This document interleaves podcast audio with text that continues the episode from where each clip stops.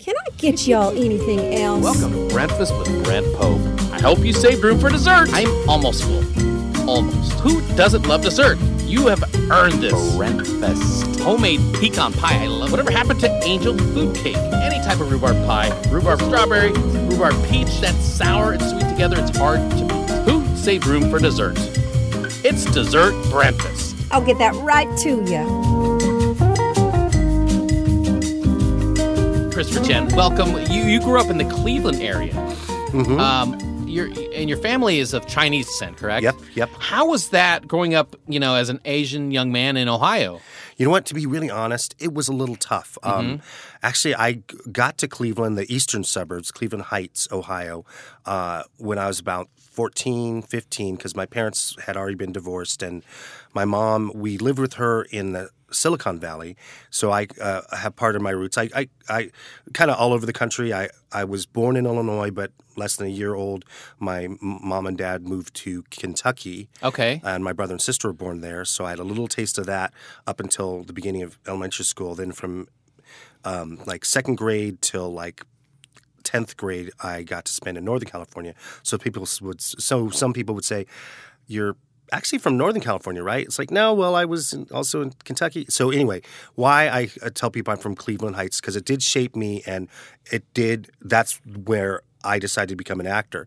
And um, one of the reasons I decided to become an actor or focus on performing was because I needed to. I needed something to save me. So it's that was basically my saving grace because in Cleveland there's not a lot of Asians, okay? Yeah. And I did experience the most racism while in Cleveland because uh, one from the well-meaning Caucasian people who who th- would when I started school there they would say, "Where are you from?" really slowly and do you speak English? And I'd be like, I'm from California. Yes, I freaking speak English. What what's what, what are these questions? And then the African American uh, kids I ran into, especially the really young ones, because maybe because they didn't hadn't seen any Asians, they would like full on make fun of me, like in the malls. I'm like, what what is what the heck is this? So that was troublesome. And then I didn't. I lost my tribe. I picked a new one. And the new one I picked, they're amazing, were my Jewish American friends. You know, you know. My What do you be- mean you lost your tribe? my meaning my uh, in Northern California, there were a lot of Chinese American, Asian American kids. They were smart kids, um, and then um, then when I got to Cleveland, there's no Asians. Like, who are you gonna go to? And no offense against the Wasps, but I found them so boring. So I'm like, pick one, pick one. You got this Wasps, uh, burnouts, but you're in the you're the the, the academic track. So I picked the Jewish kids and. I never looked back. Yeah, and so it, in Cleveland, it, un, there's no slam against Cleveland because Cleveland is a really diverse, if kind of segregated um, town. It's divided by a river, the Cuyahoga River, that Randy Newman famously made a song out of. I think in the '70s when it caught on fire, a river caught on fire.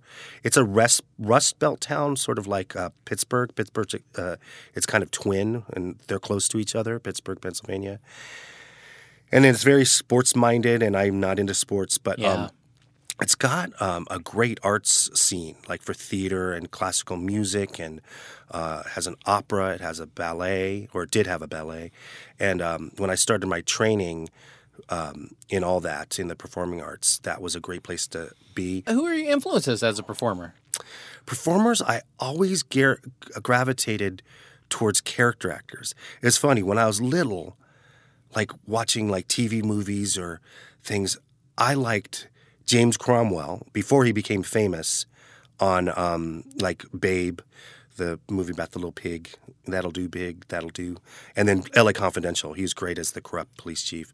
James cromwell you know tall lanky character guy. And then cloris leachman. I just thought she was the best Ah, she's so actress ever. And this is when she was like i don't know i, I watched her on um, uh, on of course mary tyler moore as phyllis but she did this tv movie where she played this appalachian like grandmother or mother just like with you know with missing teeth and and i think it's was it with jodie foster? We can look it up sometime called a girl named sooner. Mm-hmm. And she was rough and i'm like she can do anything. I love this lady. So it was like watching the the character types and the character actors even before they became famous. Right. You know, I was like, I know who who who they are, and I love their work. So Well, Cloris Leachman, I mean, for me, is in the funniest movie that's ever been made, which is Young Frankenstein. oh my gosh, yes. and she's so good in that movie. She's so good that if I if I saw that as a kid, I saw it later, I probably wouldn't have recognized her. Right. And then I, my mind wouldn't have been- blown as it was. It's like, oh, that was that actress from Mary Tyler Moore and the and the Appalachian Woman, and now now she just she can play anything. and she also plays uh, the grandma on uh, Raising Hope, which Yes. was a great network comedy. I She's- loved her and she was- Martha Plimpton, Yes, that was great. Lucas Neff. And, Yeah, it was funny to see people who were uh, granddads or who were because she was the great grandma on that, wasn't she? Because Martha Plimpton and Oh yeah, I think you're right. Yeah. I'm like, why are the grandparents so young? and then that other character actor who Ga- Garrett Dillahunt is that his name? Garrett Dillahunt is that guy's one of the goats, man. Oh, you know, he's he, he he's so good as a bad guy on Deadwood. Yeah. and yet so great as just a rubbery faced. He does comedy, comedian, and then he looks like a leading man. He's like Yep. handsome, like I'm the leading man. It's like no, but I'll do all the character roles. Well, actually, I should hate him because you're that good looking and you're stealing all the best character roles, like all the villains plus the. Oh, he's so good at comedy, isn't he? Garrett Dillahunt, I think, is the only guy on the show Deadwood that was a character and then came back later as a different character that wasn't related to that character. Oh, I that's believe. right. Yeah. And remember when he was the bad guy in that Looper movie with Bruce Willis? Yes. And, yeah, it's like, yeah, he. I love actors like that who can do it all. Mm-hmm. Um, there's another actor that I got to work with named Tim Bagley. Oh, You'll know Tim Bagley from Will and Grace because there was one other gay male couple from both of uh, iterations of that show, and he's he does comedy and drama like equally Right. and he's like, "Who's Tim Bagley?" And uh, I took, I got to work on Grace and Frankie with him, and of course, I got, I was lucky, and I got to do a scene with Martin Sheen and um, um, um, Sam Waterston. But then he was in our scene too. He was a big part of that, and my character had like kind of a written rivalry with him. And when I took my picture, of course, you know, with Sam Waterston, Martin Sheen's like, I want you in this picture. She's like, but I'm like, yes, yes, I want you. I want you, Tim Bagley. Tim Bagley always plays just such. Uh, you you you watch me like I don't know if this character is an insane person. You know what I mean? Exactly. He has an edge Yeah. because he's actually in the pilot episode, the very first episode of that interesting sci-fi um, procedural Mm-hmm. on NBC called Grimm. Um, shout out to my friend uh, Reggie Lee who played Sergeant Wu on that series. But it it was a weird show for NBC to have because you'd think it'd be on the Sci-Fi Channel because it uh, was full on a procedural, right? The, Mm-hmm. the format, but then it had monsters in it. so You know, the first commercial I ever shot in Los Angeles, um, it was like this uh, Time Warner Roadrunner commercial, Mm-hmm. and one of the other guys in the commercial was um, God, what's his name? Dave. Uh, I gotta look him up. yeah, so Tim Bagley played the villain. It, the, in the pilot episode, which was a takeoff on the Ri- Little Red Riding Hood story. Yeah, So he he played it full on like he would have been like the unsub on on Criminal Minds, or, Right. you know, Okay, Dave Giuntoli Yeah. is the lead on Grimm. So the first commercial I ever shot, this is before him being on on Grimm or most other stuff. He was on this commercial. We were both in the same commercial together, just like as guys who ha- who were named characters but didn't have a line in the commercial, right? Yeah. He, he was a nice guy. I think he's from Missouri, and he I don't know if you know this. He came up actually on the show Road Rules. That's how he got into. Oh, Uh, that's how we got into entertainment at first. Uh, what what we knew him as is as Dave from Road Rules. Yeah. Oh, and then uh, you know, for him to go on and be a lead on Grimm is, is pretty Oh, he, cool. He anchored that, and I, I don't think he was a series regular before that. But No, he was looked- not. He was such a natural. He he is a natural because he just he he makes it look so easy, and um, I'm sure he's had training since Road Rules, but he, Absolutely, yeah. but he just made it look so cool. And he, he has those, those great, accessible, good looks for like the everyman meets. Very handsome guy. Yeah, but yeah, he that's what what a cool backstory. I didn't know that about him. And Tim Bagley. So I had uh, I don't know if you ever saw the show Teachers. Um, Yes. he played the principal on that show. That's right. he was really good. We had uh, Katie O'Brien, who was one of the teachers from Teachers and one of the creators of the show. Yeah, that the Um, fun backstory about that. All four of those girls are named Kate or Katie or Yeah. Catherine. Right, Yeah. and and they're they were in an improv group called the Katydids. Yeah, That's so clever. guys, you know, go back and listen to the Katie O'Brien episode, which was very very interesting. And I'm a big fan of that show too. Uh, very good for comedy. And it's not on anymore, so we can't be on it. But you know, ho- hopefully one of the Katies will create another show that we can be on. cool. But Tim Bagley, yeah, he was the principal on that. If you, if you guys are trying to picture who Tim Bagley is, Christopher Chen, is there something people don't know about you that that you uh, wish they did know or that you want them to know? Well, I touched on this a little bit at the beginning because it feels like a whole different career that I have now. Because people, you know, are funny enough starting to recognize me. Like the other day, I got I had to print out some sides for another audition at um, FedEx office, and the guy who worked there, who'd seen me before, waited for me because this other uh, worker there was was helping me, and he waited just to tell me he saw me on um, it's always sunny in Philadelphia. And then I got recognized the week before by the president of my homeowners association where I lived. I'm like, oh, that's so cool. And okay, it's not that I'm so brilliant at what I'm doing. You know, I'm no Brent Pope, but Oh, get out of here! it's because they love the shows. And then to see a real person Right. playing kind of a real person on the show, they're fascinated. So anyway, to get to answer your question, a long time ago, my I had a whole separate career from age like 20 till 30. Um, um, it made it sound like I'm 80 years old. But anyway, feels like You're a long time- 75. Yeah. Yeah. I did the whole song and dance sequence. Um, you know, singing on uh, on a cruise ship or in a theme park when people come in and they they're they're tired and they're hot, so they want some air conditioning. So come in and hear some really bad Michael Jackson and Whitney Houston medleys, and I will sing that for you.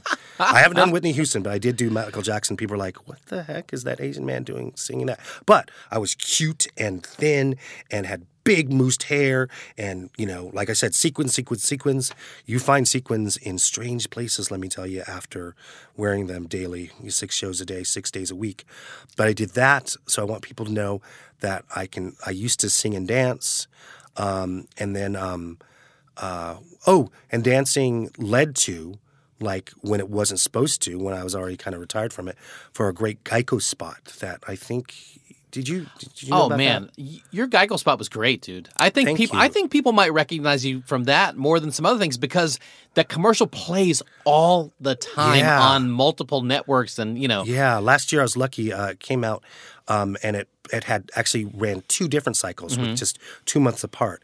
And in it, I I'm the hero guy, and I'm a bowler in a bowling alley with a red and black bowling shirt, and I'm talking about how you know Geico saves you money, and it was part of a campaign called Win Win. So then all of a sudden. I, I, I, bowl this strike and but this, it's it, my ball happens magically to ha- make strikes in all the lanes. So with one ball. And people are like ooh impressive bowling. And I go but that's not the only reason why Geico's great. And then I, all of a sudden from out of nowhere this gorgeous um, tango dancer comes out. And I just you know, just casually, just grab her hand, and all of a sudden I'm in the middle of a of a ballroom dancing competition with you know wearing the same bowling shirt and bowling shoes, Right. But with this competition like number on my back, and I'm doing a lift with her. I throw up in the air, I spin and catch her, and then catch a trophy, and I'm like, Geico, it's a win win, and um, people love that spot. I th- thought it was really cool and smooth the way they did it. I shot it all day. It was, um, um, it, but it, it, you're right. It ran everywhere, and and and and and and it was a great not only to be part of the Geico legacy, but it was kind of all about me. Yeah. and uh, you know, it's like yeah, because I'm I, I bowl, and then I all of a sudden am a ballroom dancer, and uh, um, so that for the audition and the callbacks, I did tap into my musical theater roots because they didn't get former dancers who now don't look like dancers. I don't look like a dancer anymore. You know, you were talking about dad gut. My dad gut gets me so much work. and um, so the premise was that I don't look like a dancer, or the character wasn't supposed to look like one. On the um, original storyboard thing we got at the initial audition, the guy they used to kind of model it looked like your your high school or junior high school principal. So they wanted just some regular middle aged looking guy. At the callback, I was the only East Asian um, actor called back for it, but they had tons of Caucasian um, uh, character actors, tall, skinny, portly, uh, every size, you know, and type. And what I think helped me was was like, okay, I can't be cutesy and and and joke up the dancing like some of the guys were because that's what they're good at.